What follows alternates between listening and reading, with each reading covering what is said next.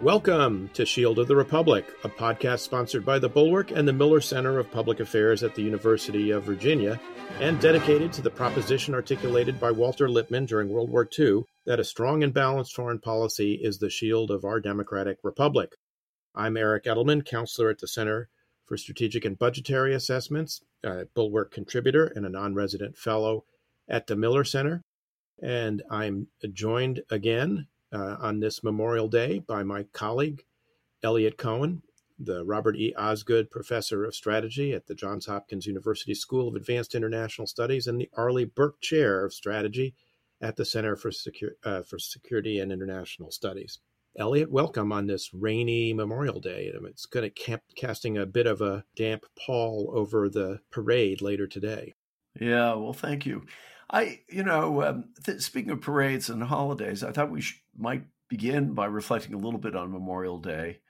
You know, it is um, it's the day that commemorates our war dead. It unfortunately for a while it seemed to be morphing into the holiday that celebrates the beginning of summer, and the, so it's barbecues. And if they're parades, well, parades tend to be joyous affairs. I think in recent years you've seen more people going out to cemeteries and decorating graves with flags and so on. And I, I do think it's appropriate to just pause and reflect.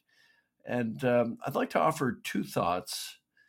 One is if people haven't had the opportunity, they really should try to visit some of the war cemeteries um, in the United States. And of course, Arlington Cemetery is overwhelming, I think, 400,000 graves. Uh, but say if you go to uh, something like the cemetery at Antietam, which is actually still, I believe, operational. It has it's mainly obviously the graves of Union soldiers. Uh, it's a very very moving place, or the various places throughout Europe. Um, one in particular that I would mention is uh, Chateau Thierry, which is actually the largest war cemetery in Europe, uh, fourteen thousand graves, and it's all from World War One. And you know, we we think uh, because of the movies and so on a lot about World War II, but you know, something like 100,000 Americans lost their lives in the First World War. And all of these gravesites, which are taken care of by the American Battlefields uh, Monuments Commission, are just they're just beautiful and uh, haunting. And the last thing I'll say is, you know, if you obviously most people can't do that uh, for one reason or another on Memorial Day, but I know in my family we've begun to commemorate Memorial Day by just reading one of the many very powerful war poems out there. And I'll just mention a, a stanza from, uh, it's actually a, a, British author, Laurence Binyon, who wrote this during the First World War. And it's, uh, it's always used, I think, by friends of ours in uh, Britain and Australia and other Commonwealth countries on uh, uh, Armistice Day, usually, but really at any appropriate ceremony. It's called For the Fallen by Laurence Binyon. And the stanza goes like this they shall grow not old as we that are left grow old. Age shall not weary them, nor the years contemn. At the going down of the sun and in the morning, we will remember them. Yeah, I mean, I love the idea of Antietam. I mean, we live in the Delaware, Maryland, Virginia area where there are a number of important Civil War battlefields and and cemeteries. Um, and of course, Memorial Day began, if I if uh, my memory serves correctly, uh, in the late 1860s to remember the fallen during our, our, most bloody war, the one where we lost the most casualties of any, uh, which was the Civil War. I, I know uh, as well, I, I, would be remiss if I didn't mention our colleague at the Bulwark, Will Selber, who's written a, a remarkable piece. It was posted a few days ago. I know I've uh, asked that it be circulated to all the all of my colleagues on the defense policy board, and I've sent it around to a lot of colleagues in the in the Department of Defense, which it's a, a very moving tribute to some of the folks that uh, he lost while serving in Iraq and Afghanistan, and so important to remember those who've fallen in our most recent wars as well as the ones uh, further back in memory.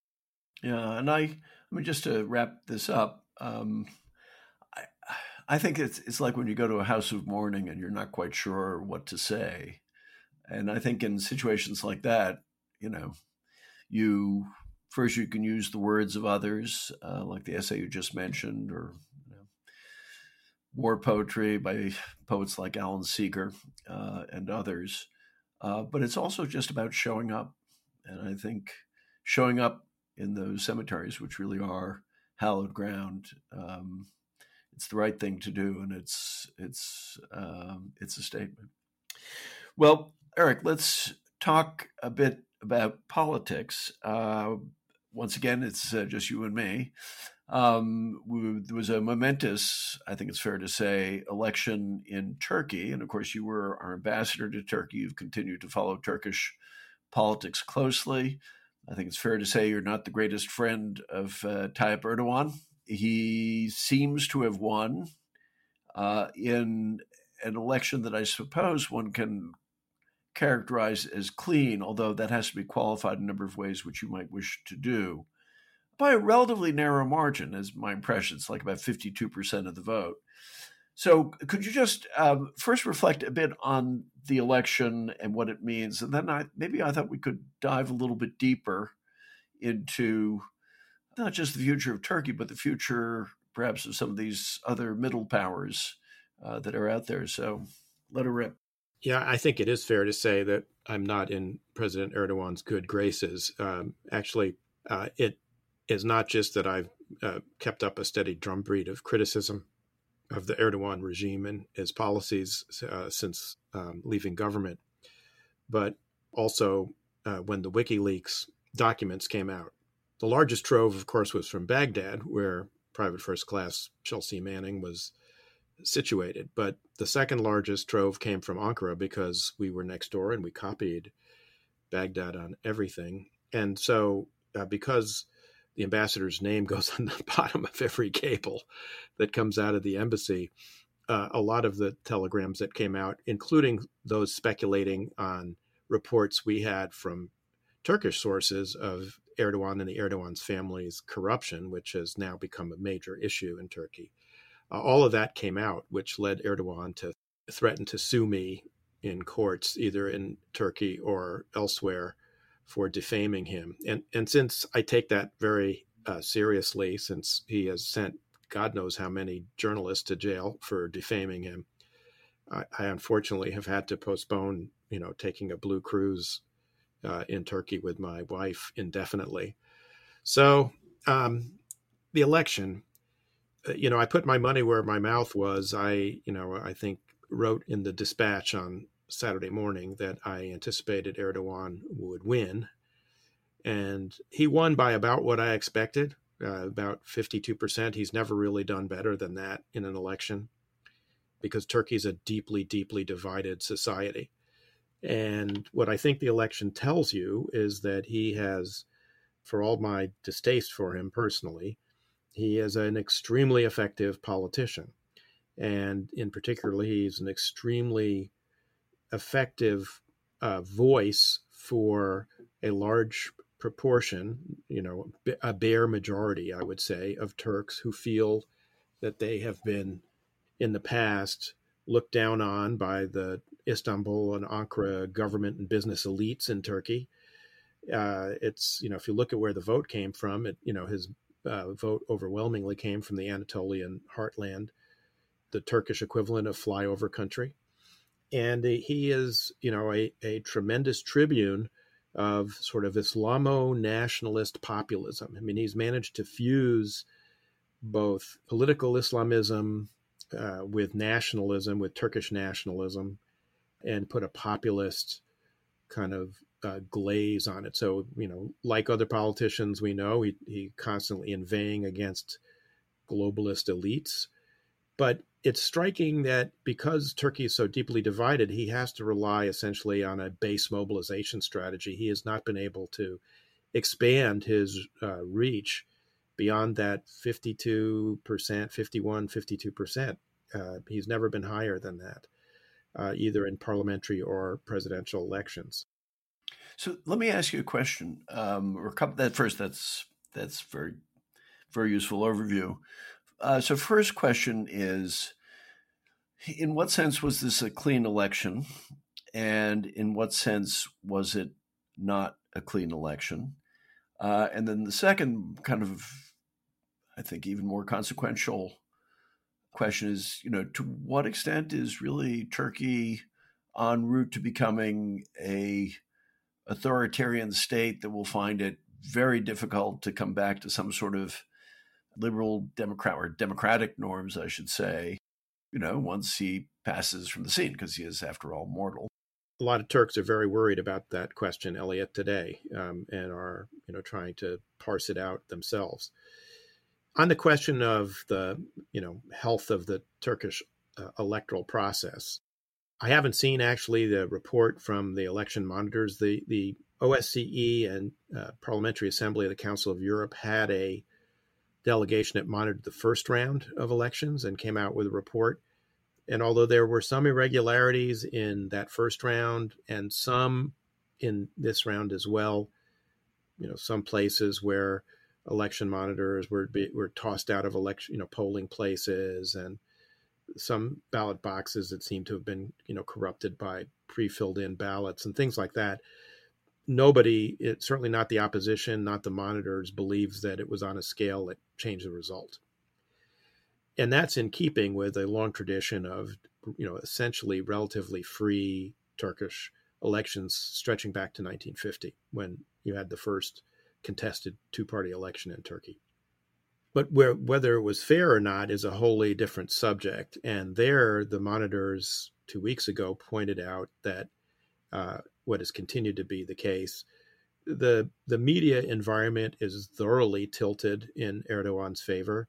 One of the state-run broadcasters, you know, gave him in the run-up to the election 32 hours of coverage, and Kılıçdaroğlu, his opponent, had like 32 minutes, which to give you a you know sense of the magnitude of of this. Uh, in the in the last day or two before the runoff, uh, text messages from the opposition parties were blocked so they couldn't get you know text messages out to voters. So you know the, the there's no there was no real fairness here. It's you know Erdogan has arrayed more and more power in his hands uh, as time has gone on, and he's been in power since uh, for 20 years, and so he he's now been in power, you know, uh, se- you know, several years longer than Ataturk. He's the longest ruling uh, leader in modern modern Turkish history. Uh, and because he has arrayed more and more power, it's become a very personalist regime. And so nothing really of consequence can be decided without his say so. And as to whether Turkey can return to kind of more normal democratic processes, Turkey's always been what Dean Acheson called an imperfect democracy. Uh, there's always been uh, you know, sort of influence from the top uh, during elections, and not just under Erdogan. So never has it been as thorough uh, as it has been under Erdogan. But you know, he in his victory speech said, you know, uh, I will be with you, the Turkish voters. We will be together until I'm in the grave. Now, technically, this should be his last term in office, but that doesn't sound like he's planning on going, you know, away anytime soon and leaving office in in five years. Now, how exactly he will manage that, whether he will try and pass the baton to his son-in-law, uh, the younger Albayrak, who is the entrepreneur behind the Bayraktar TB2 drone that's become so ubiquitous in in Ukraine and now uh, elsewhere. It's been used uh, in Libya and in in the Caucasus whether he will end up, you know, being the successor, whether Erdogan will try and, you know, stay on and pass, you know, amend the constitution. He could certainly try and do that. But um, I think a lot of Turks believe that this was their last best chance to stop him from essentially becoming a president for life. And we'll have to see whether, you know, as time goes on, he's able to you know maintain his position he is going to be facing a major major economic crisis in the days ahead and that that will be a real test for him. Well you know i was going to say that one of the things that's so striking about this is that you, know, you have an economy that's in terrible shape because of his policies. I mean it's not an accident. And then you had that massive earthquake uh, the response to which they they botched. And still he didn't he didn't pay the penalty now, now to step back a bit, um, I, I mean, one thought that occurs to me is if you look at Erdogan, you look at Viktor Orban. I think there are other figures in the world. Uh, I mean, the, Israel is a, a, democracy, but there's a little bit of this of this in Bibi too. These populist leaders who've been around for a long time, who invoke religion, who don't, you know, overtly take down democratic institutions, but subvert them and corrupt them, who are personally very corrupt, you know, where there's a lot of money that's sluicing into, you know, industry and so on. Um, you know, you could say that Putin was is the furthest example of this, you know, because there's again the same thing. There's criminality, there's the forms of democracy, there's deep corruption, there's the use of religion and of a kind of a state religion. I think as we step back, we have to think about and and let's face it, there are echoes of that even in the United States. I mean, uh, I think uh, David French, who who I actually would be very good to get on, you know, has written eloquently about Christian nationalism, which he doesn't view as particularly Christian. And I'm not a Christian, so I'm not in a position to judge. But it seems to me that he's right.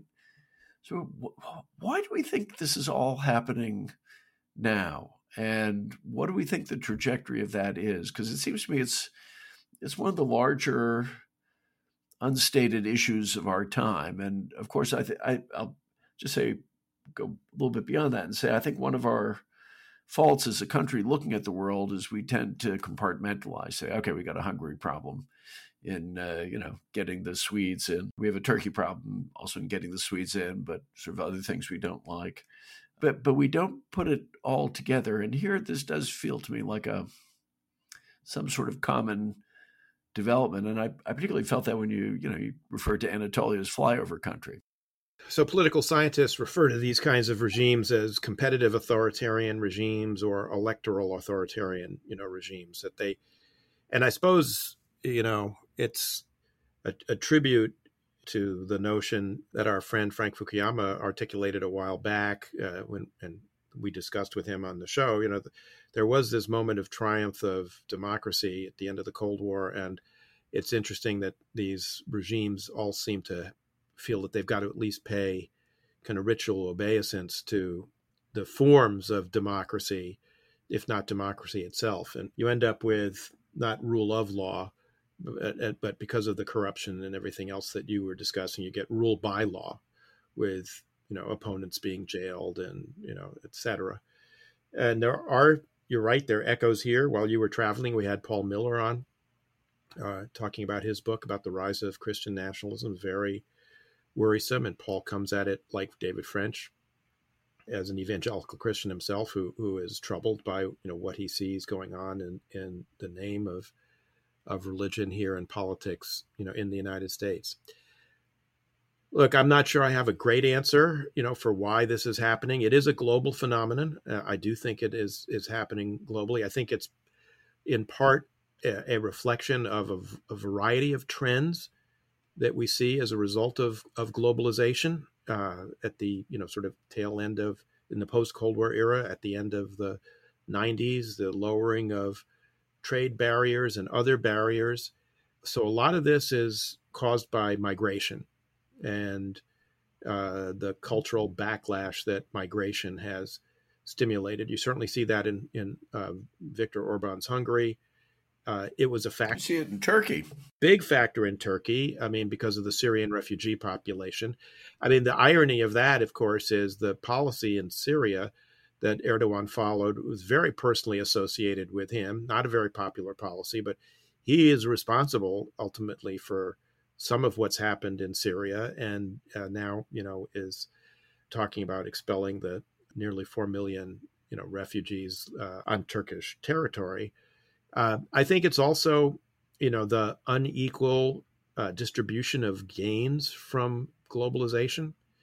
Uh, you know, there, you know, this is where populism comes in. You know, there's no question that globally, elites in various countries have been the major beneficiaries of uh, the, you know, run up of um, incomes uh, as a result of of globalization. Not everybody's been a part of it, and so there's an economic populist dimension to this as well.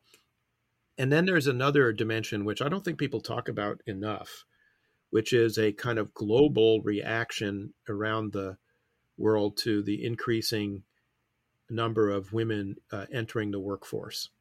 And I think that, you know, that in many different cultures, in a lot of different ways, has uh, given rise to a backlash among uh, among males who feel threatened by uh, having you know a woman to whom they might have to be you know answerable now in, in the in the workplace and perhaps a spouse who's not at home all the time taking care of their all their needs because they're in the workplace too. So uh, i think uh, all of these factors i think contribute have contributed to this uh, phenomenon but you're quite right it's it's a global uh, phenomenon and a troubling one. Yeah it's you know it seems to me it has what makes it so difficult is it has multiple roots and you can tell me if i'm if it's uh, inappropriate for me to apply these to turkey as well but one is you know in the united states we sometimes talk about the great sort where you know, people live with people who are kind of like them. And I, I was very struck when you look at that electoral map that you mentioned at the beginning. The Erdogan vote is, as you say, in this kind of the semi-rural heartland. I mean, there are cities there too, like Konya, but you know, the more westernized elites in Istanbul, just you know, that's not. It's, it's a different play. So that's one thing. I, I do wonder if there are two other things at work, though, too. One is and, and this is a fault of the elites, which you and I belong to, uh, everywhere, not having fully understood the imperative of, of not just tolerating, but in a certain measure, supporting and even celebrating some traditional virtues and values, whether it's patriotism or you know traditional forms of religious uh, belief and observance. And I think, particularly in the United States, I, I have to say I do interpret a lot of some, I should say, some of the Trump movement to a kind of backlash against, you know, bicoastal elite views, which are really just alien to people. But I think the other thing is the transformation of the nature of work. And one part of it is, as you say, the entrance of women into the workforce. But I think there's just also been a change. You know, when my grandparents came, and I dare say uh, the same is true for yours, when, when they came to this country, you know, with a strong back and a willing heart, you could forge a life for yourself and actually a pretty good life, and your kids could get ahead and they could have a better life than you could. And you could, you know, because of public education, stuff like that, you could get them educated and, you know, they they would have a chance. And I think that's just not the case. And there's nothing to be at one level, there's not a whole lot you can do about that. I mean, the nature of modern modern manufacturing has turned into something like modern agriculture, more productive than ever. It just you don't need as many human, nearly as many human beings. You can do it all with uh, with machines, or almost all with machines. But it does present a social set of challenges, and I have to say, you know, the worst part of this is I don't think there are any politicians out there who really particularly wrestle with this, you know, in a in a serious way. I'd, I'd like to ask just one more um, Turkey though question before we move on to some other things. So, uh, you know, I think I have heard you say that Turkey is an ally in name only, which is a pretty harsh statement. Um, I think in general, the expectation seems to be that in return for a bunch of F 16s, they'll let the Swedes into NATO. Is that really the case, though, that Turkey is now a an ally in name only? And if that's the case, how should we think about that? What are the larger implications. Before I answer that, let me just say your earlier comments are absolutely right about the big sort and how it affects Turkey. When I was ambassador, uh, you know, I, I never got up to Istanbul as much as people in the business and media community who were, you know, basically up in Istanbul, not in the, you know, capital of the country. I would go up there though, when people would say, "What's what's happening in Turkey, Mr. Ambassador?" Because I was like, you know, it's it's very striking. You go across the you know the bridges over the Bosporus, and it, you know it says you know Asia on one side and it's Europe on the other, and I think that you know is a telling indicator of the kind of thing you're you're talking about. So I think that's very accurate. look, when I say that Turkey is a, a ally in name only, um, you know, they are obviously, uh, you know, a signatory to the NATO treaty, but NATO is, you know, an alliance of nations, but it's also very explicitly an alliance of values. Now, it hasn't always lived up to that. Portugal and Greece were, you know, um, military dictatorships uh, or fascist dictatorship in the case of Portugal uh, for uh, you know periods of time, uh, you know, at the outset of the alliance. Uh, but you know, particularly since the end of the Cold War, it's been very much an alliance of values, and as new members have come in, it's it's been all about uh, about values. It's one of the reasons why Hungary is such a problem and an outlier now, as it espouses illiberal, uh, you know, f- values quite explicitly. And Erdogan, I think, because it's a very personalist regime, as I said, is inclined, I I believe, to define the national interest as what's in his personal political interest. I mean, there's no Turkish interest being served by the blockade of Finland, which has now been lifted, or blockading Sweden from you know entering NATO. I mean, certainly there have been an effort to work out issues they could have you know been worked out before you know, look, Erdogan told the Finns and the Swedes before they applied that he had no objection. Then suddenly, after they applied, suddenly he had an objection. So, what I think that means is Turkey's very important country. It will remain an important country because of its location. You know, it's a Black Sea nation, it's an Eastern Mediterranean nation. It uh, sits right cheek by jowl with other countries who have had major finds of uh, gas in the um, undersea in the Eastern Med. So it, Turkey's going to remain very important. The United States, I believe, is going to have to play a long game in the hope, as you say, that you know the actuarial table will come to our assistance at some point, and Erdogan will leave the scene. It's not 100% clear to me that anybody else would be as talented as he has been in uh, exploiting the forces that you and I have been discussing. And I think what we have to do is, unfortunately, adopt a very transactional approach uh, to you know Erdogan because everything's going to have to be, you want this, wh- what am I going to get for us doing it? You want F-16s? I mean, I, I think he's going to want a meeting with Biden uh, to you know be able to show the Turkish population that he's a you know world leader who gets to meet with Biden. Biden clearly has a big distaste for Erdogan, doesn't want to meet with him. He's going to probably have to suck it up and do it at Vilnius at the summit. But I think the answer ought to be, yeah, you know, once you've lifted your blockade on Sweden, then we can talk about a bilateral. They want, you know, they're going to want some progress on F-16s. Uh, I think that makes sense in the because I mean we kicked them out of the F-35 program because they bought the S-400 uh, Russian air defense missile but I would much prefer Turkey to be flying fourth generation U.S. fighters fighters rather than buying Chinese or Russian fighters, uh, which will be the alternative if we don't provide them. So I, you know, um, we're not giving them something that will compromise our, you know, qualitative military advantages because of the F-35's unique characteristics. So I think F-16s make make sense, although it's distasteful to have to do this kinds of transactional things with countries that are nominally allies. Yeah, you know, I think uh, you and I have talked a bit about the the need for what I'm going to refer to as the higher transactionalism in American foreign policy. Let, let me um, actually segue this discussion a little bit, if it's okay with you. So Henry Kissinger is turning 100 years old. He has turned 100 years old. He has turned 100 years old. You and I have read actually read his academic works, A World Restored, uh, Bismarck, the White Revolutionary, which is actually a really interesting essay. Uh, a number of fascinating essays. These are from the 50s and 60s on American foreign policy, which really deserve a lot of attention. His a truly extraordinary memoir, uh, White House Years, which I think is just you can't be absolutely sure of the veracity of every single last word, but it is a uh, but that's you never can in any memoir. But it's a it's a magnificent magnificent, fascinating memoir. And on top of that, you and I both know him moderately well. We've uh, worked with him and the Defense Policy Board and other settings. And uh, I think it's fair to say we both have a cordial to warm relationship with him.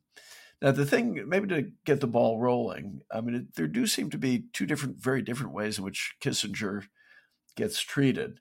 Either as this extraordinary sage, uh, you know, kept delivering pronouncements from a foreign policy Mount Olympus, or as a war criminal, uh, you know, duplicitous, conniving, underhanded.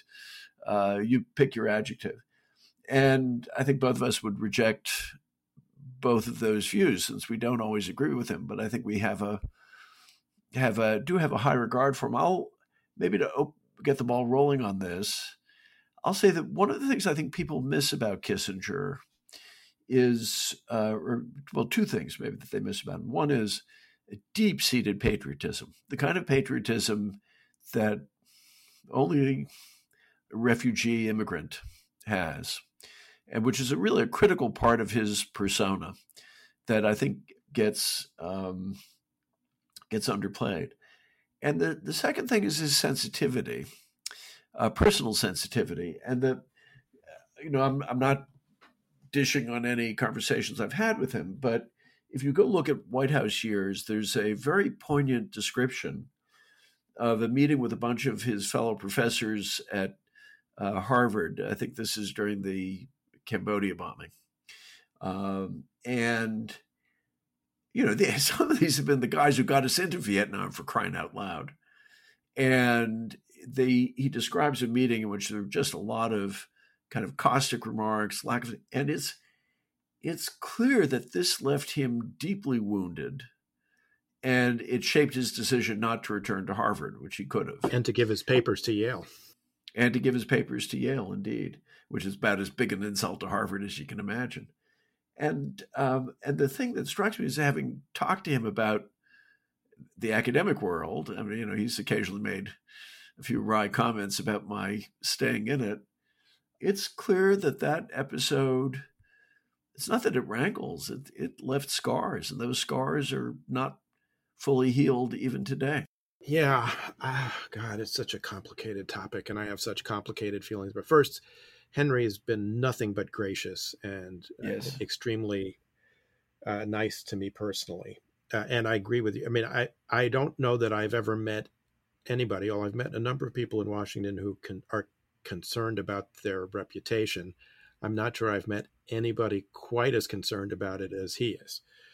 And you're right. There, I think there are these sort of dueling kind of images of Henry and some people who have worked for him who you know recently have come out you know excoriating him which seems to me to be very bad form as you know as he you know is uh, essentially beginning to fade away.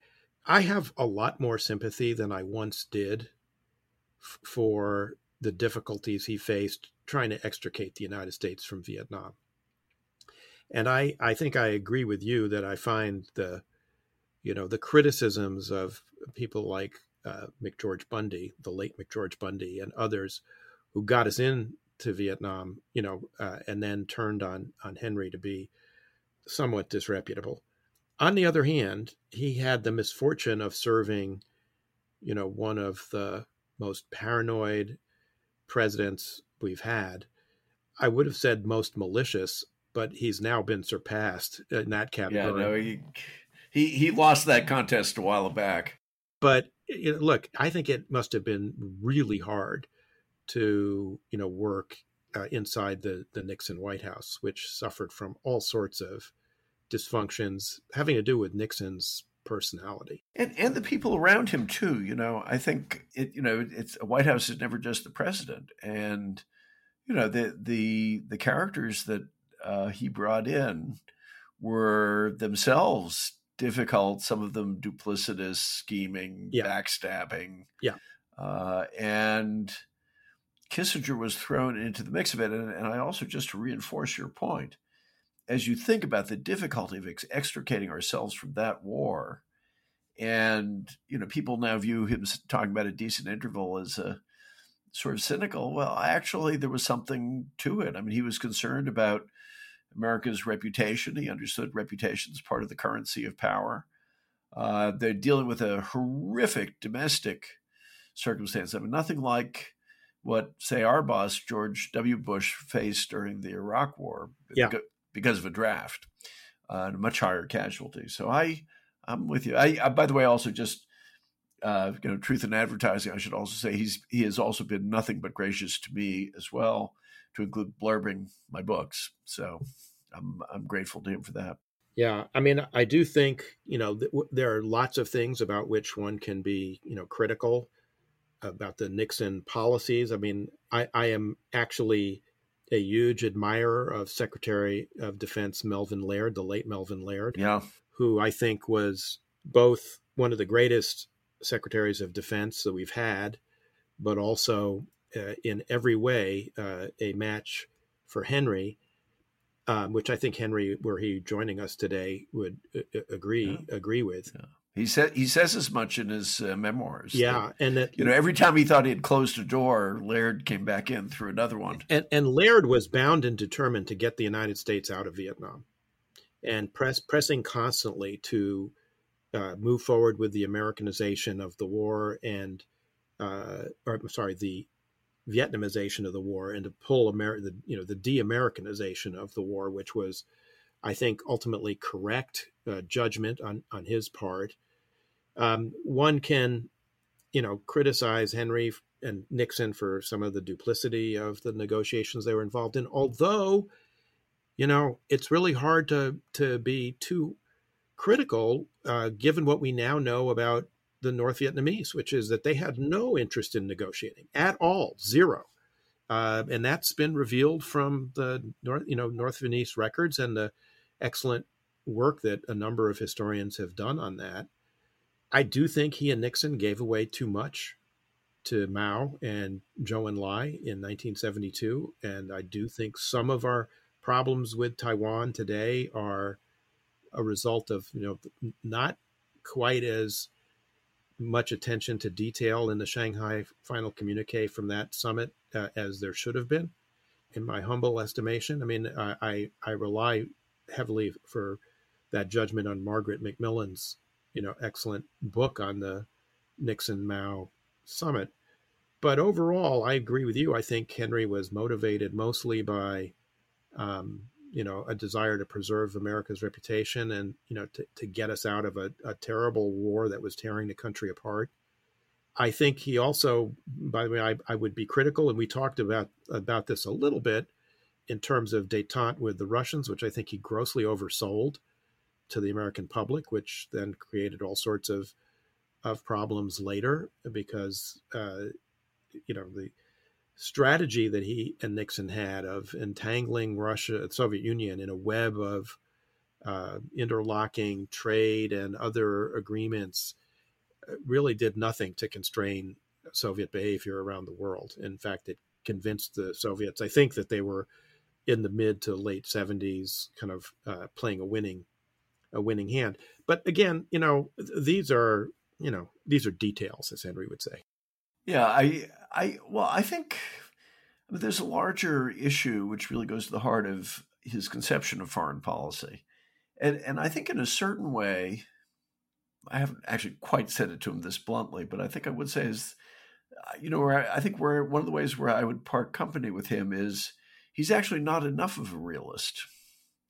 I mean, he's uh, there's a somewhat romantic idea of great power politics as you know deals that are done by eminent statesmen at the top. And, and although the, there's a lot of attention to sort of the, the deep historical currents underneath uh, which uh, you know i think he's absolutely right to focus on and which he can sometimes characterize just brilliantly. And again i really would refer people to the the white house years because i just think it's a it's like a treatise in statesmanship. Um, but but still, it's, it's a somewhat romantic notion. So, you know, he's you don't have a sense he's actually looking there to really do the Russians in or do the Chinese in or just say, yeah, they're a gang of cutthroats and murderers. They'll come back at us once they've taken advantage of whatever it is we have to give them. And I think, you know, that helps account for, you know, his continued engagement with, uh, let's face it, with Putin and his whole series of Chinese leaders, you know, not out of corrupt motives, I don't think, I, but I think because he he thinks that you know ultimately this is about you know serious people. A, a favorite phrase of his, having serious discussions, coming to understandings, you know, and moving along. And I think that's unfortunately for the world we live in, that may not be hard edged enough. So a couple of uh, a couple of thoughts on on that, uh, Eliot. One is, I think we tend to forget how young Henry was when he became National Security Advisor. He was nineteen. He was forty five in nineteen sixty eight, and he came to it without any previous job in government. Now he had been a consultant to the to the NSC to Bundy in the Kennedy administration for a number of years, and of course he was very close to Nelson Rockefeller and and was involved in a number of commissions for the you know public good that Rockefeller had sponsored in the late 1950s as part of his. I mean, I part of it was partly do-gooderism, but partly also uh, anticipating a potential you know Rockefeller presidency at some point in the future, which in the late 1950s seemed very plausible. And so, I mean, I think it's it's actually you know his his achievements, you know, are in some sense truly remarkable given the lack of experience that he had when he came in at 45 and all the other other factors that we have discussed. There's several remarkable aspects of it. One is if you read the memo that he wrote to Nixon on the organization of the NSC staff. I remember when I first read it, uh, and I think actually I first read it carefully after I'd been in government. I said to myself, how did somebody who had never actually served in government and had a sense of you know what things are like, how how did he come up with this this brilliant piece of writing? The other thing which I give him enormous credit for, he had a great eye for talent, and he brought in people who would disagree with him. Now he, he wasn't easy to work for, apparently. Uh, I wouldn't know. I wasn't there. I've heard that on good authority from many people who did work for him. Uh, but, you know, he had people who did not share his views. Uh, some of whom broke with him very dramatically, some quite bitterly. Right. Uh, including Daniel Ellsberg, I believe, and uh, Morton Halperin, Tony Lake, Tony Lake. But but still, you know, there's something impressive about that. You know, it's a the old uh, saying goes, you know, first rate, our, our old mentor, Al Bernstein, used to say, first rate people hire first rate people, second rate people hire third rate people. Right.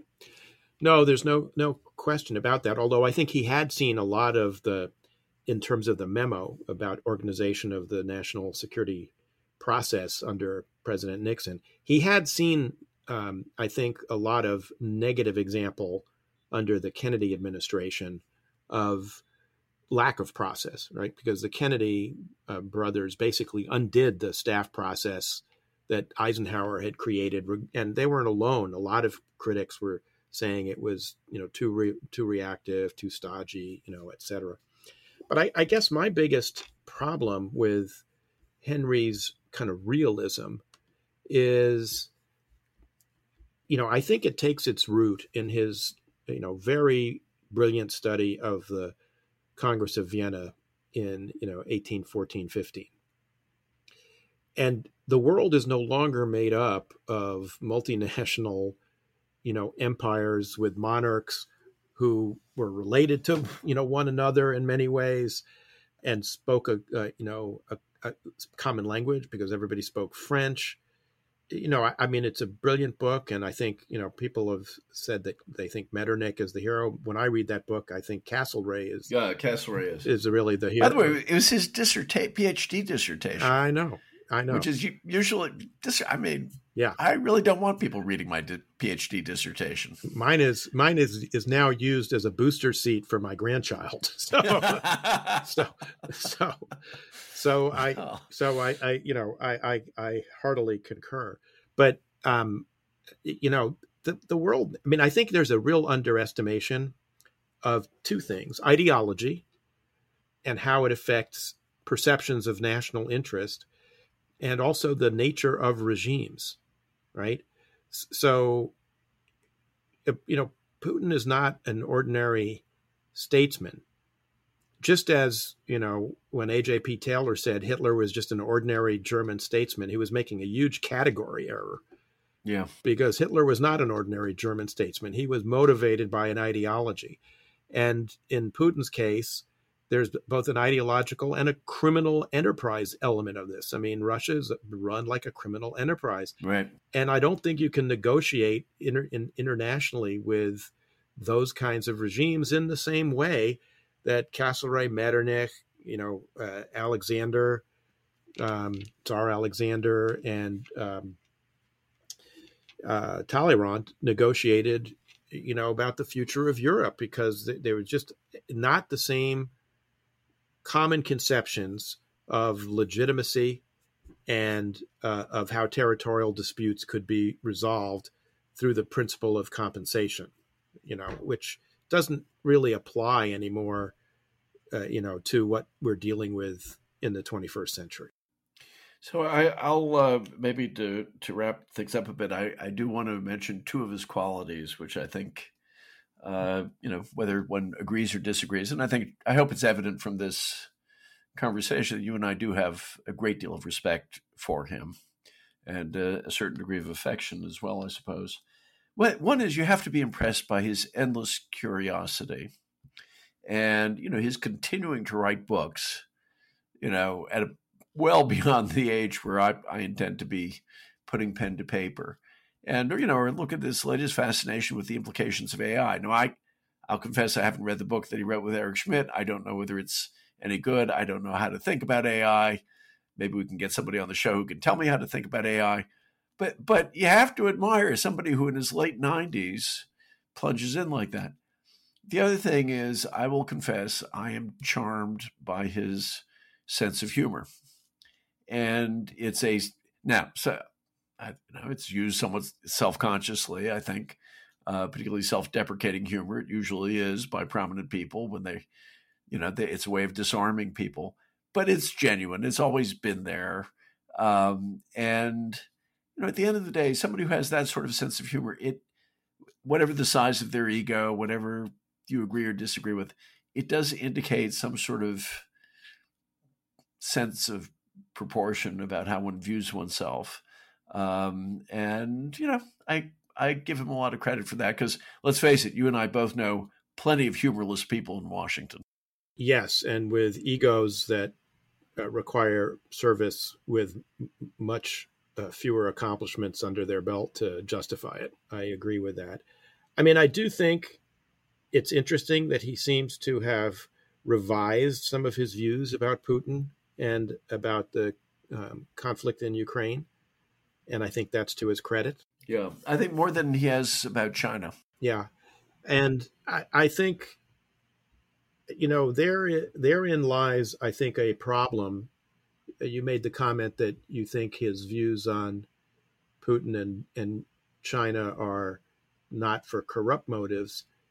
And I don't necessarily disagree with that. But on the other hand, uh, he because he you know has gotten very wealthy as a result of his work at Kissinger Associates. I think it it uh, has made it harder to disentangle that part uh, of you know his views on these subjects, and uh, you know I think ultimately that is you know a question historians, uh, I suppose, uh, Niall Ferguson, who is you know working on uh, the kind of authorized biography and has published one volume, We'll have to wrestle with, you know, as they you know complete uh, the story of his incredibly long and you know fascinating life. Yeah, Re- realists, uh, of course, in theory, should think of states somewhat detached from individual personalities. I think once you've been in those positions, though uh, there is an undeniable rush about being invited, as he used to be, on an annual basis to fly to Moscow in a private jet to have just have dinner with uh, Vladimir Putin, or to you know whenever you want to visit China, you can be sure that you're going to meet with people at the abs- absolute top. I think that's uh, you wouldn't be human if that didn't go to your head somewhat. Um, but I, you know, I take that point. Well, he's an endlessly fascinating, complicated. Uh, human being. You know, I will. There, there is a danger in that kind of privileged communication with foreign. Oh yes, oh yes. And uh, you know, I I one example. You know, I I got a call from uh, from Henry when I was Undersecretary of Defense uh, to report on his meeting with President Putin uh, about a month or so after Secretary Gates and I had gone over there at President Bush's direction to talk to Putin about the decision President Bush made to put a missile defense system into Eastern Europe with a mid course radar in the Czech Republic and interceptors in Poland, which was intended to deal with the looming and ongoing threat of Iranian ballistic missiles.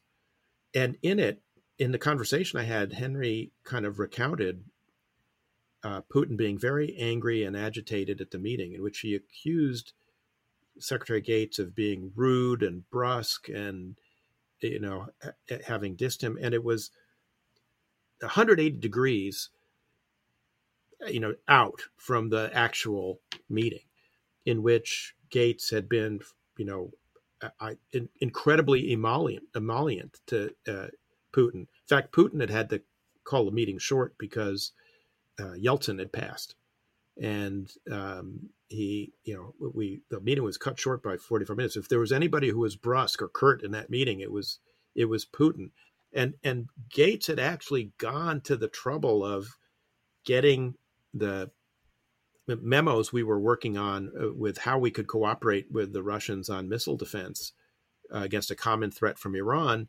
translated into Russian so that you know Putin would have it right in Russian rather than a English non-paper in front of him. Maybe it was, but but this is the kind of thing that Putin and others are able to do because they know Henry will have influence and a hearing and all all all that. So it's it's there's a lot of danger I think in in those kinds of uh, privileged channels of communications. Yeah. I agree. Uh, but still, we wish him a belated happy birthday. Yep. And, uh, you know, at this point, I get, well, there's an old Yiddish expression, bis 120, you know, maybe you live to 120 years. That may be a little bit of a challenge, but uh, getting to 100 is a pretty good deal. Uh, yeah, I, you know, uh, I hope I can emulate him. Well, I think that wraps it up for this episode of Shield of the Republic. Eliot, thank you for for joining. We'll look forward to having you uh, report in from not Europe but but Vermont uh, on our next occasion. And uh, if you enjoyed this episode of Shield of the Republic, please drop us a line at shieldoftherepublic at gmail.com or leave a review for us on Apple Podcasts or Spotify or wherever you get your podcasts from.